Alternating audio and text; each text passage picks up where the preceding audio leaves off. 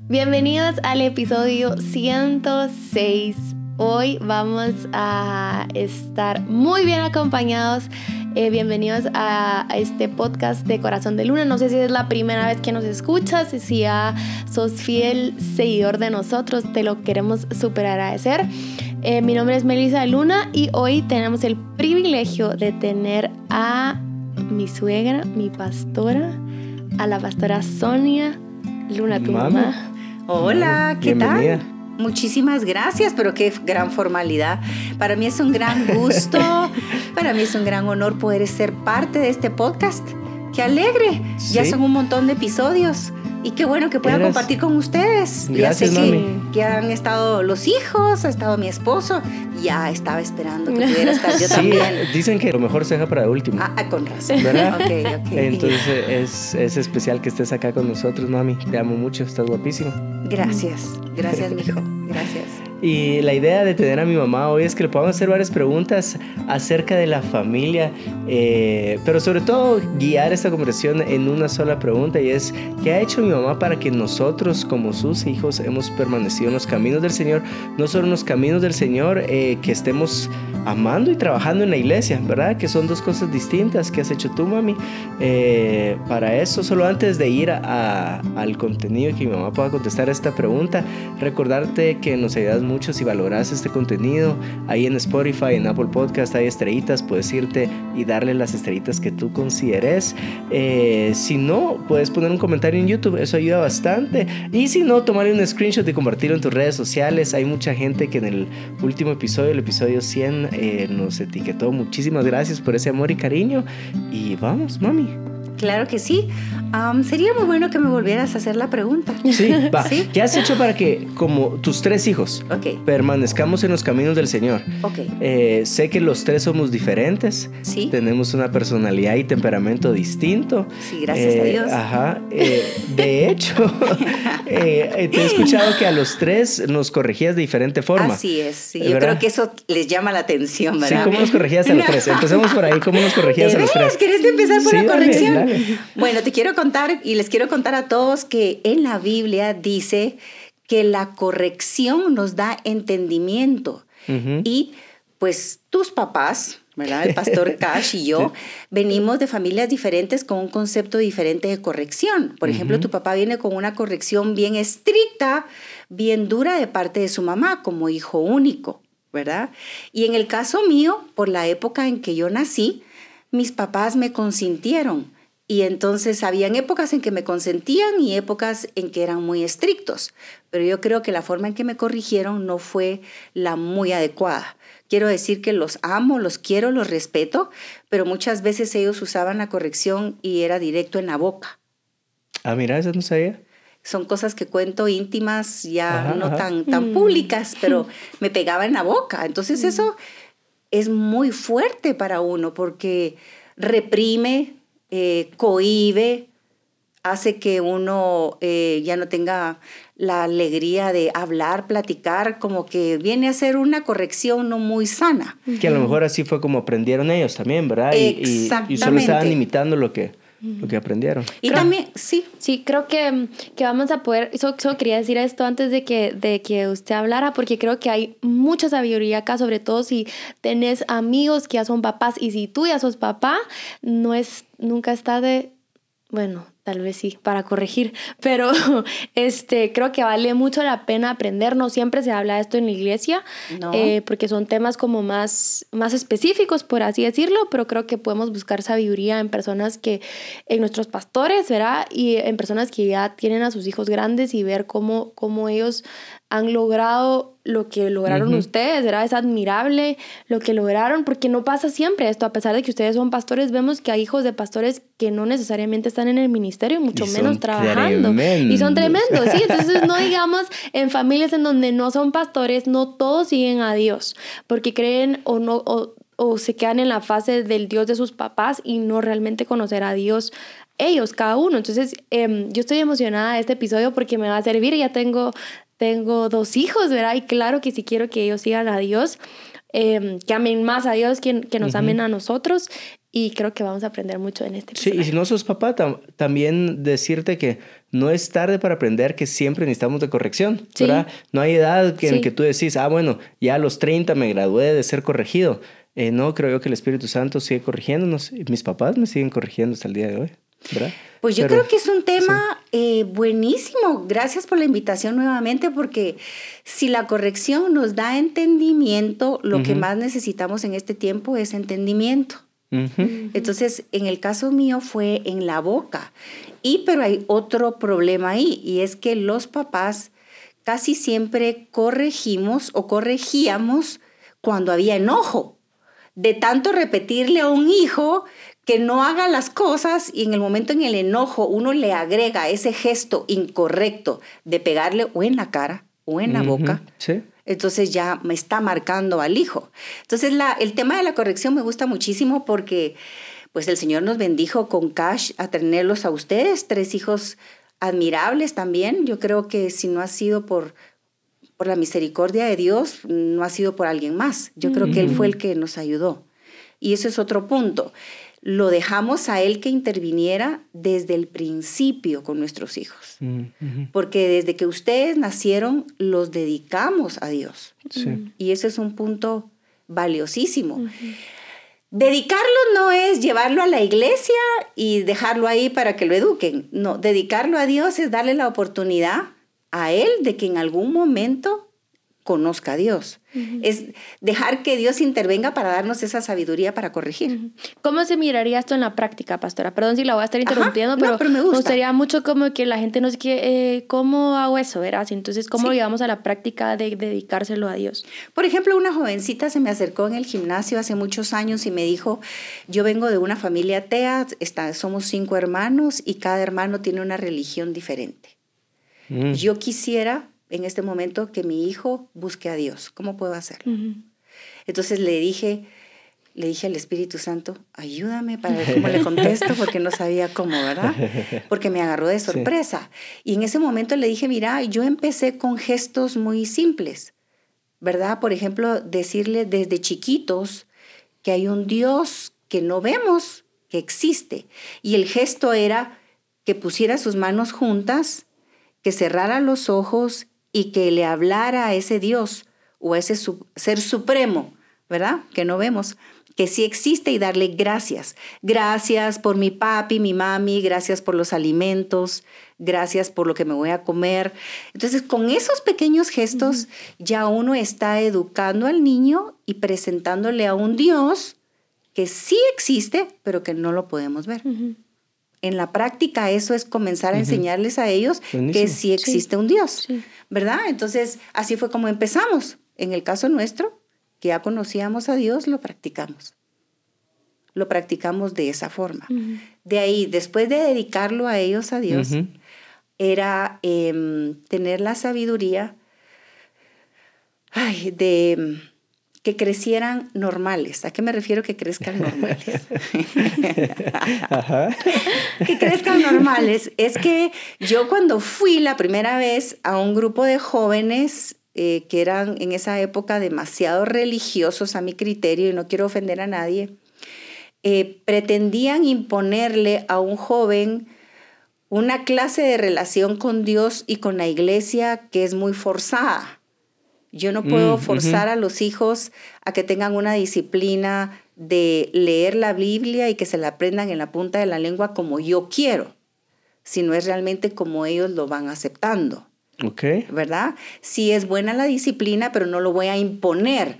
Cuando tú le impones a un hijo desde muy chiquito esto, ellos comienzan a tenerle tirria, como diríamos aquí en Guatemala, ¿verdad? Le comienzan a tener, eh, ¿qué? No les, va, no les gusta. ¿Verdad? Porque ya siente que es algo impuesto. Sí. No sé si me explico. Sí, Yo, yo, yo, te diría tal vez eh, la presión, no sé, tú corregime si, si estoy eh, diciendo algo, algo malo, pero yo diría tal vez ponerle la, la presión justa. Supóngate, este, como cuando, cuando jugamos golf, ¿verdad? Que uno tiene que agarrar el palo como que si estuviera agarrando una pasta de dientes, que tener la presión justa, no lo destripas, pero tampoco se te zafa el, el, la pasta de dientes, sino que es una presión justa. Porque yo digo así, o sea, van a haber días que yo no quería ir a la iglesia. Yo me recuerdo una vez que estábamos, creo yo que estábamos en un retiro, y, y, yo no quería estar ahí, yo no quería estar ahí, yo no quería estar ahí. Yo te decía, mamá, pero no quiero estar acá, pero no quiero estar acá. Este, creo que lo saqué de onda me recuerdo reían porque fue algo así como tuvimos un mini pleito en donde, eh, ah, va, entonces, ¿qué? ¿Te quieres ir a la casa? Y yo, sí, me quiero ir a la casa. Y me fui a jugar Pokémon a la casa. Pero eh, me recuerdo que, que tú, tú, tú, tú, sos muy clara en decir eso, que, que sobre los domingos son un día del Señor y aunque no quería ir a la iglesia, me llevabas a la iglesia. Exacto. Entonces, veo que sí hay o sea, si hay, si estás, hay no un sé si equilibrio. hay un equilibrio, eso es lo que estoy buscando. Es, hay un equilibrio, pero recordate que todo empieza desde niños. Ajá. Y eso era lo que, que yo quería realmente tocar, porque hay papás que encuentran a Dios y tal vez han cometido muchos errores, que esa culpabilidad hace que le exijan a los hijos algo, una medida que no pueden alcanzar. Y ese es uno de los mayores problemas que yo veo en los hijos que son rebeldes. Porque... Mm me estoy yendo al extremo de un hijo rebelde. Y yo lo que no quiero provocar y lo que quiero transmitir acá es que uno de padre va a tener la sabiduría de poder ayudar a su hijo en qué momento presentar a ese Dios con amor, mm, con corrección. No presentar a un Dios que es una religión. Entonces eso fue lo que yo le pedí a Dios que me diera sabiduría. Cuando yo fui a ese grupo de jóvenes, que eso es lo que estaba contando, yo dije, yo no voy a ser así de religiosa y de exigente con mis hijos. Yo voy a dejar que ellos vivan las etapas que les toca vivir y corregirlos en las etapas que les toca vivir. Y en esas etapas enseñarles siempre lo que es Dios y lo que son ellos, porque no se pueden mezclar las dos cosas. Entonces, en la práctica fue lo que tú decías, ¿verdad? Que a los tres los tenía que corregir de diferente forma. Y te estoy hablando ya cuando creció el primero, Cachito, que tenía más o menos como unos... Solo antes de que te haga esa corrección, quiero agregar un poquito de contexto cuando mi mamá. Dice, no quiero que crezcan así de, de, religiosos, porque ayer mi papá me estaba contando, ay hijo, fíjate que yo creo que de jóvenes con tu mamá fuimos muy religiosos, yo, ah, tal vez pero escucha esto, no te lo había contado. Eh, por ejemplo, no íbamos al cine a ver películas de acción porque que alguien se diera eh, cuentazos, o sea, que alguien se diera manadas y patadas, no era un fruto del Espíritu Santo. Entonces, no iban a ver películas de acción porque habían escenas donde no, no, habían escenas donde, ajá, no hay frutos del Espíritu Santo. Entonces, cuando mi mamá dice, no quiero que crezcan así de religiosos, solo quería agregarte ese ejemplo para, para que se pase el contexto del que mi mamá dice, no quiero que crezcan sin ir al cine, por ejemplo, ¿verdad? Sí, lo que pasa es de que hay cosas ahí que están... Ahí cabe lo normal. Lo que pasa es que, que, normal. lo normal es eh,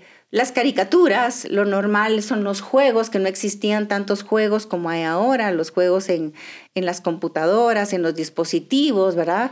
Que ahora sí existen. Entonces, antes podríamos más o menos tomar la decisión de no ver algunas caricaturas donde había mucha mala palabra, donde había ah, mucha falta de respeto entre papás e hijos, porque ya sutilmente lo estaban metiendo en las caricaturas, o que no había relación buena entre hermanos. Definitivamente no teníamos por qué llevarlos a eso, pero eso no es tanto ser religioso o no. Religioso me refiero a la hora de presentarles a Dios. Ok. Porque, y sabes que, perdón, me gustaría decir algo. Quiera que no, tal vez sí sirvió. Creo que totalmente sí sirvió porque tú no sabes un hombre que busca pleito, ni cachito tampoco fue así. Ah, no, yo sé, pero, o sea, nosotros sí nos dejaron ir al cine. ajá, yo sé, yo sé. Sí. Pero, ah, bueno, no los tenían a ustedes. O sea, te lo está diciendo tu papá. Mi papá cuando ellos, cuando ellos eran novios, ajá. Ah, ya. Así como, no, no, ñoña, no vamos a ir a ver esa película porque me va a quitar los ah, frutos del Espíritu Santo. Ya, ya. que ustedes. No, o sea, pero sí, sí hay muchas cosas que no me dejaron ver.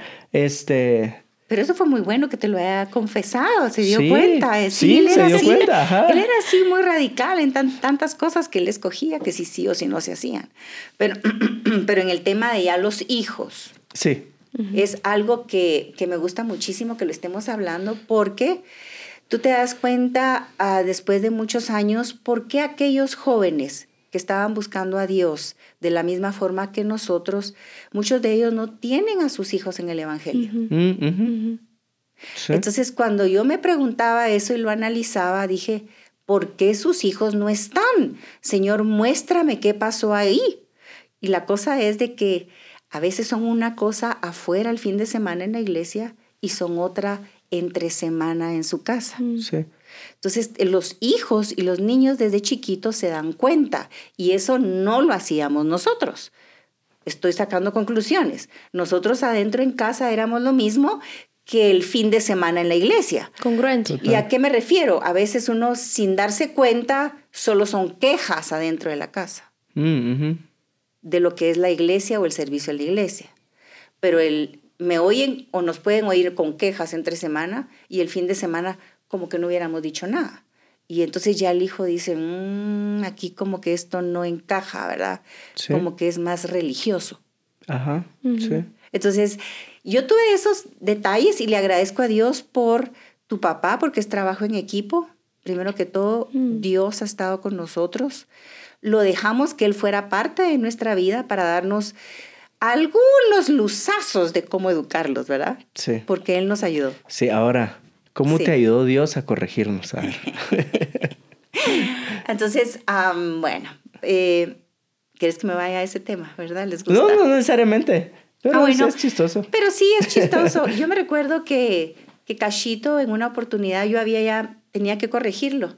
Y tu papá, como dices, que estaba en ese tiempo así, ¿verdad? De que quería hacer todo bien, me dijo que había que leer un libro de cómo corregirlos. Y me recuerdo que fui a leer uno que se llama Ayúdame, soy padre. Yo creo que ahora ya existe Ayúdame, soy madre. Pero ahí decía que uno no tiene que corregir con enojo. Y segundo, conocerlos, ¿verdad? Entonces Ajá. yo me fui a conocerlos con el libro de los temperamentos también, qué debilidades y fortalezas tenían. Pero me recuerdo que Cachito ya me había sacado de onda con algo y lo tenía que corregir. Y estaba tan furiosa que me recuerdo que respiré lento y profundo y dije, lo tengo que corregir, pero no lo tengo que corregir enojada. Entonces le dije, vení para acá, te tengo que corregir, era preparando todo el ambiente. y me recuerdo que este muchachito se puso, se molestó, pero llegó donde yo estaba y se puso con el gesto de sacar las nalgas así. Ajá. Y me dijo, va, corregime pues. Me la sacó, me sacó las nalgas y me dijo, corregime pues. Como quien dice, corregime y así puedo seguir haciendo mis cosas. Sí, rápido, Ah, salgamos de esto rápido. Salgamos de esto rápido, pues ya te enojaste, hice mal, pero voy a seguir jugando. Entonces dije, Dios mío, yo no estoy corrigiendo bien a estos niños, algo estoy haciendo mal. Así que voy a ir a leer más ese libro de corrección. Otra ¿Verdad? Sí. Y, y ahí me di cuenta que por su forma de ser, el- la, la corrección a él le iba a calar si yo lo dejaba, si yo le dejaba en el cuarto y le prohibía ir a jugar. Porque ahí sí iba a sentir que la corrección estaba haciendo efecto. Porque si lo corregía y sí, vaya mami, el besito y seguía haciendo lo demás, no le iba a hacer, no le iba a funcionar. Entonces decidí, ya no vas a salir con tus amigos y no vas a usar la bicicleta o la patineta en el resto de la tarde. Ahora con Juan Diego. ¿Y eso cómo es lo se que- ponía él? Ahí sí, ajá, lloraba. Ahí sí Sí. se descomponía, Sí. sí. Ahí sí. Sí. se descomponía, ¿verdad? Entonces me recuerdo con Juan Diego y Juan Diego quiere que llegue a eso, por eso es. Entonces, ah, me recuerdo que, que también me había sacado de onda y yo ya sabía cómo tenía que corregirlo a él. Entonces, bueno, yo sabía parte. Entonces vengo yo y le digo, Juan Diego, hiciste mal y eso no se hace. Vení para acá, te voy a corregir. Le cambió la cara a Juan Diego y se pone así.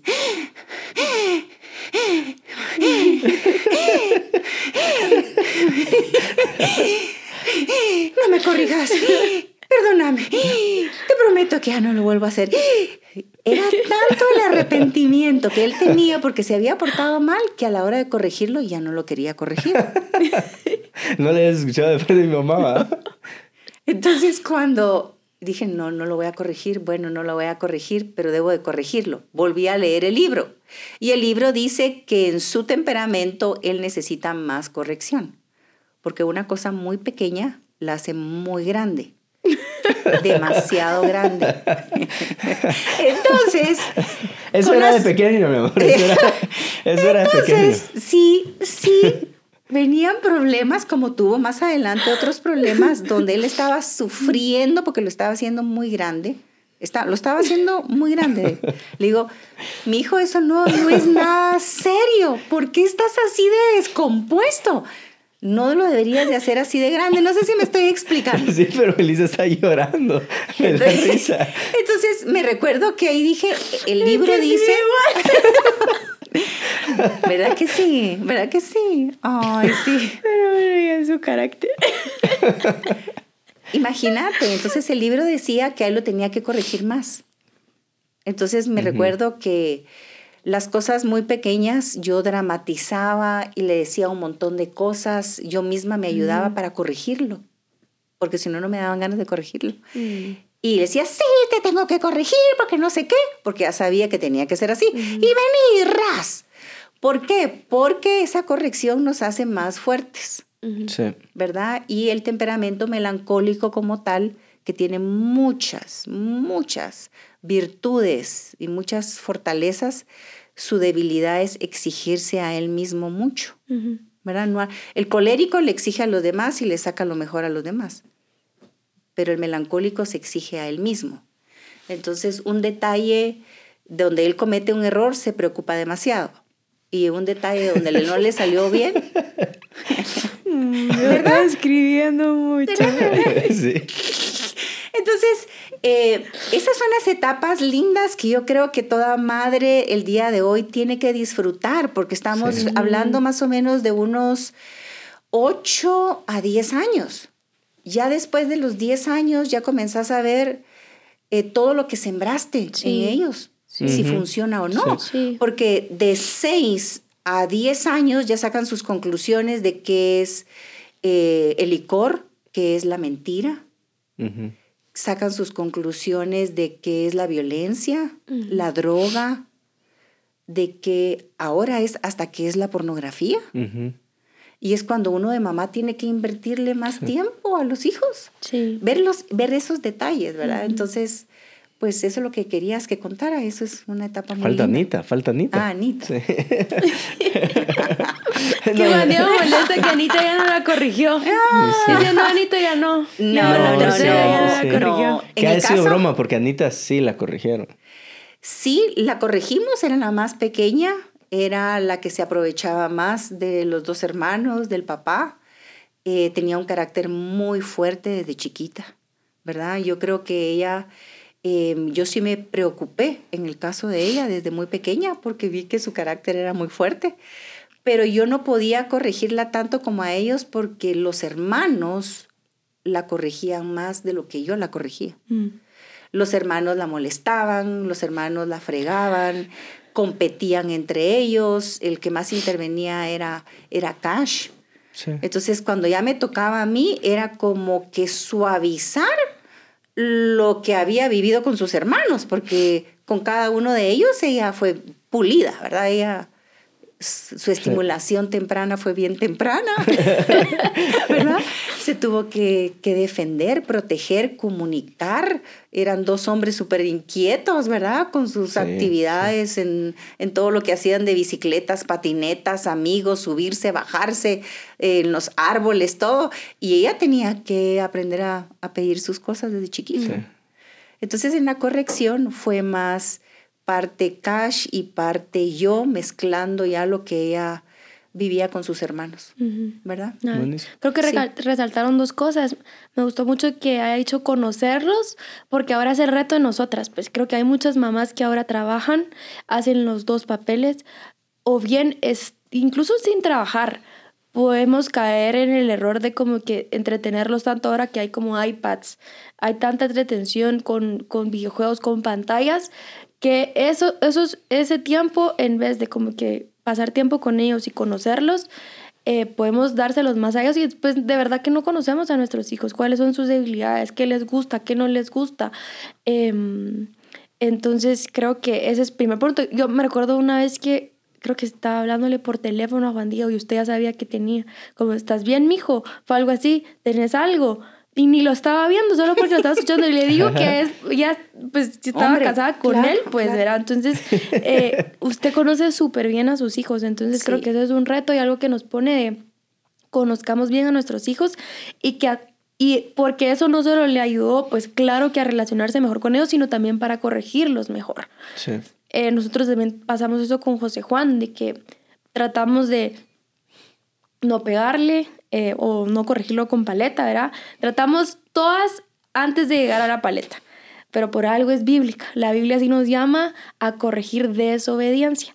Entonces tratamos de hacer time out, de nos, hay, hay tantas, tantas cosas que se leen ahorita de ponerlos viendo a la pared, eh, el time out, el no, no, que no juegue con sus juguetes. Y creo que, bueno, nosotros probamos, probamos todas y la que nos ayudó o la que más le caló a él fue la paleta. Él es un poquito como Juan Diego, le mencionan la paleta y es... Sufrir. Sufrido, sí. Él ya sabe que vamos al baño la primera vez, le vamos a, bueno, le, decimos advertencias antes en público, ¿verdad? De no hagas eso, no, no. Ahora vamos a ir a hablar al baño. Me bajo a su nivel, le hablo, me hinco, pues le hablo y le digo, si lo vuelves a hacer, te tengo que venir a corregir con paleta. Y si vuelve a pasar, hay que cumplirlo, ¿verdad? No, no, lo no solo lo estoy amenazando, sino donde estoy, presto una paleta, si no es que estoy en mi casa, y lo voy a corregir al baño. Entonces creo que eso, eso nos ha servido mucho a nosotros, verá hacerlo en privado, que él sepa por qué lo estoy corrigiendo y luego de corregirlo le doy tres paletazos, lo abrazamos y le digo, porque te corrijo, porque te amo, te corrijo. Y esperábamos a que se le pase y ya salimos. Exacto. Sí. Y mira qué tremendo es esto, porque hay una inquietud de saber por qué ustedes permanecen en el Evangelio y están sirviendo al Señor. Y esto es lo más importante, la corrección.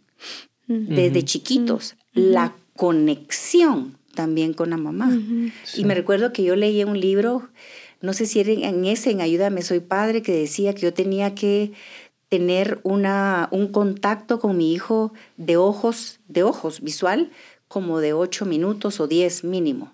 Porque uno de mamá cree que si uno está arreglando el cuarto, la ropa, la comida, cocinando, viendo todo lo del trabajo del esposo, me recuerdo que en ese tiempo Cash estaba trabajando en, Carlos Luna Colección Varonil, que fue una boutique de ropa de hombre que teníamos.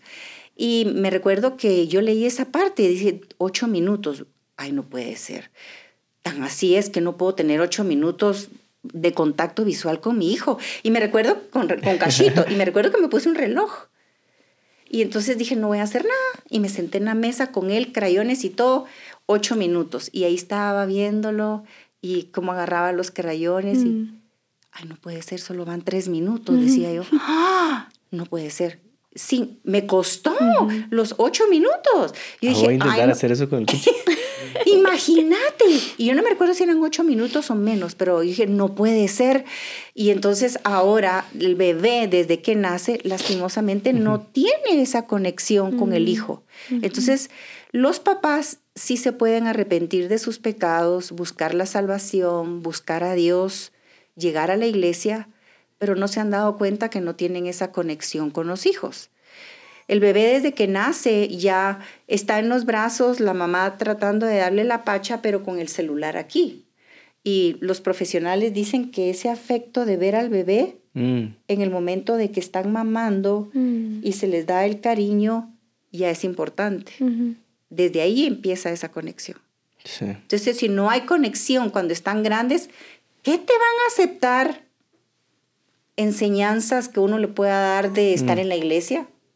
o enseñanzas de decirle no te conviene esta amistad o no te conviene tomar o no te conviene mentir o no te conviene si nunca hubo conexión. No sé si me, explico. En la conexión con el hijo es donde te aceptan todo. Y eso yo creo que ha sido algo que de plano a ser una virtud que tengo yo o heredado de mi mamá, porque yo no puedo hablar en general que todos lo pueden hacer, pero en mi caso yo trabajé en eso para poder estar en esa conexión.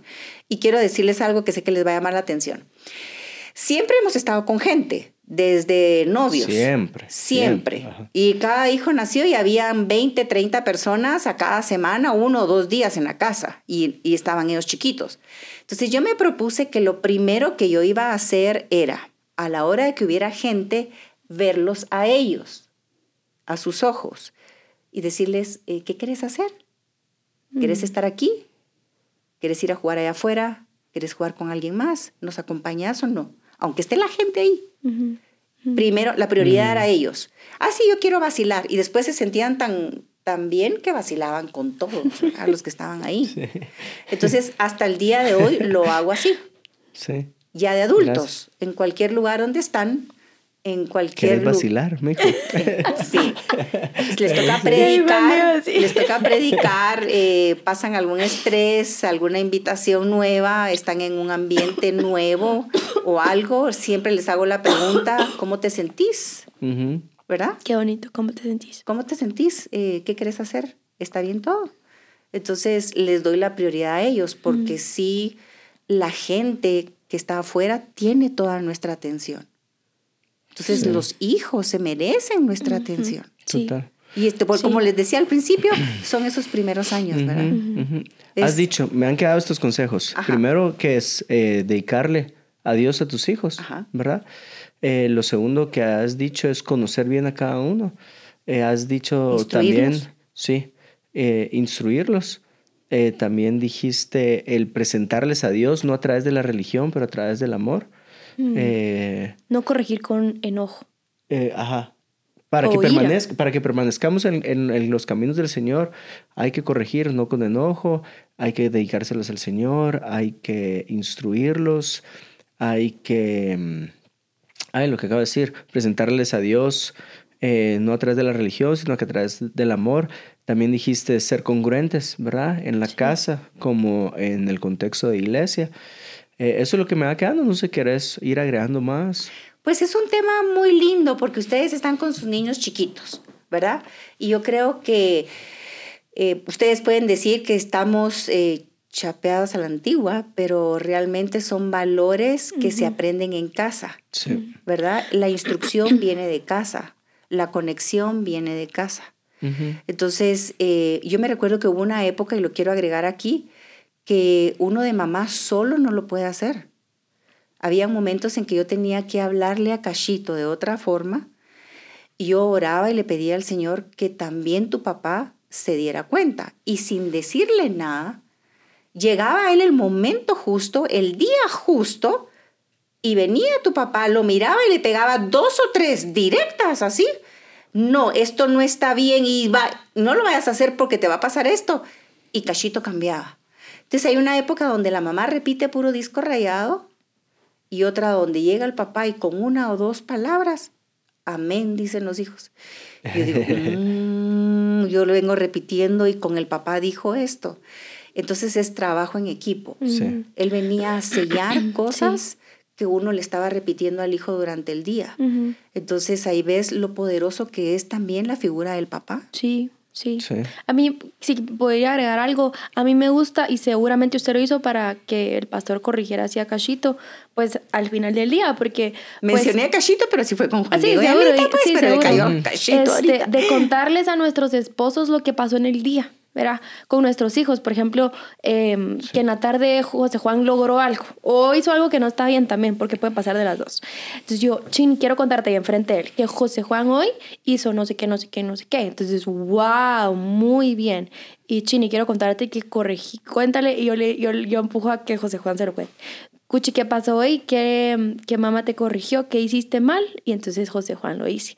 Para también, para poner a, a, nuestros esposos en contexto, porque como salen a trabajar, para que no se pierdan esos detalles que tal vez, o sea, por trabajo no van a poder estar. Exacto. Entonces, también hacerlos como parte de, eh, y si toca algo más fuerte, ahora lo vamos a tener seguro va a pasar mientras crezca, ¿verdad? Tal vez eso es, yo ya te lo corregí, ahora le vamos a tener que decir a papá cuando venga y a ver qué, qué te tiene que corregir, ¿verdad? Entonces, ay, mi gordo. Sí, sí, pero sí. yo quería agregar dos cosas más aprovechando este tema Tan, tan lindo, ¿verdad? La otra es, sí uno puede dedicar a sus hijos, pero la otra es, entre más grandes están, también hay que ayudarlos a que conozcan a Dios. Sí. Y sembrar en ellos esa rutina de esa como que reverencia o como quisieran decirle, el misticismo de ir a una iglesia y que tengan la disciplina de ir a una iglesia. Esas disciplinas espirituales. Es bueno, porque a veces uno cree, ah, yo creo en Dios, sí, y en mi casa Él lo va a ver. No, Él tiene que tener también el concepto de que hay una iglesia, hay un templo, la reverencia, el silencio, ah, todo, ¿verdad? Todo eso hay que enseñárselo al hijo. No, no solo ya se lo dediqué y ya tú. Llegó a 15 años y ya nunca más supo de Dios, ¿verdad? Sino que de llevarlo. Y lo otro es, eh, en el caso mío lo hice con ustedes. Me recuerdo que lo hice como a los 6 años, lo hice como a los 8 años, a los 12 y de todos modos ese contacto directo con Dios llegó cuando ellos lo entendieron. Mm. Porque realmente fue hasta cuando ellos eh, lo descubrieron y lo amaron. Pero, y la otra que yo quería mencionar aquí es que los hijos no son nuestros, mm. no son de nuestra posesión. Mm, ¿Verdad? Y ahí sí cuesta un poquito más, mm. es más emotivo. Porque mm, uno tiene que estar consciente de que tiene que sembrar en ellos, educarlos a tal forma de que vuelen, ¿verdad? Sin uno. Ellos van a decidir si es una edad temprana o ya de grandes, pero uno tiene que educarlos para que sean de bienestar a la sociedad, pues no un problema para la sociedad. Entonces, estar conscientes de que no son nuestra posesión. Hay un tiempo de privilegio para educarlos y formarlos y de ahí en adelante tienen que volar, madurar y vivir todo por sí solos. Sí. Qué bonito. Este me gustaría que termináramos con esto y es, yo estoy seguro que estamos acá, eh, no solo por todo el trabajo que han hecho ustedes en corrección, en guianza, disciplina, instrucción, eh, el amor, sino por oración, ¿verdad? Eh, creo yo que somos la cosecha de las oraciones que tú y mi papá tuvieron. Así Entonces, solo tal vez terminar con, con hablar lo importante que es orar por tus hijos, ¿verdad? Tal vez alguien está viendo esto y dice, ah, sí, yo soy la respuesta de las oraciones de mi mamá. O tal vez hay una mamá que está escuchando esto, un papá que está escuchando esto y, y, y está un poquito desalentado porque sus hijos no están en el camino del Señor y lo que les queda por hacer ahorita es orar por ellos. Entonces, tal vez eh, esto motiva para que sigan orando por ellos o esto motiva agradecimiento en alguien decir, ah, yo estoy acá por las oraciones de mis papás, de mis abuelos incluso. Entonces, eh, porque es importante orar por tus hijos. Qué bueno que lo mencionaste, Juan Diego. Voy a tomar un poquitito más de tiempo. Eh, tuve que ministrar a una madre hace muy poco porque estaba corrigiendo a su hijo por algo malo. Me tocó hablar con el hijo y le dije al hijo, yo quiero que estés consciente que tienes a una mamá amorosa, mm. que no se ha cansado, que no ha sido indiferente mm, y no te quiso abandonar. Quiere estar contigo. A esas mamás todavía dale gracias a Dios que existen, porque ella está orando, te está aceptando como eres, te ama, te quiere. Por favor, valora lo que está haciendo tu mamá, porque ahora las mamás no aguantan y los papás tampoco. A veces son muy prácticos, si se toman en serio de que, ¿verdad? Solo van a estar cierto tiempo los hijos con ellos y ya mejor si están solos, ¿verdad? Casi que es un abandono. Pero aquí la palabra es indiferencia. Y la oración no nos ayuda a no ser indiferentes. La oración es el que siempre nos pone ahí en la balanza de decir, podemos pedirle ayuda a Dios y Dios va a hacer la obra. Así que me gustó que lo hayas mencionado y las mamás y papás que todavía están con fuerzas y quieren seguir adelante insistiendo en ayudar a sus hijos, los motivamos a que lo sigan haciendo, porque lo peor que puede pasar en este tiempo es la indiferencia. ¿Verdad? Entonces, gracias nuevamente por invitarme y quieren que yo cierre orando. Sí, sí. sí. ¿O quieren decir algo más? No, dale, dale, por favor. Vamos a orar. Padre, te damos gracias por tu esencia que es amor y que está depositado en nuestros corazones. Señor, yo no dudo de que tú amas también a cada joven, jovencita, a padre de familia que está oyendo este mensajito. Te pedimos, Señor, que esas fuerzas aumenten en sus vidas para poder dar gracias por los padres y también ayudarlos para poder educar a sus hijos. Ayúdalos, Señor, porque ese amor es el que hace la diferencia. Ayúdalo, Señor, porque ese amor es el que cubre multitud de faltas. Ayúdalo, Señor, para que ese amor sea el que pueda ver esos milagros, esa restauración, esa sanidad en su familia. Creemos que tu voluntad es que todo hijo te conozca. Gracias en el nombre de Jesús. Amén y amén. Amén. Gracias, mami. Gracias.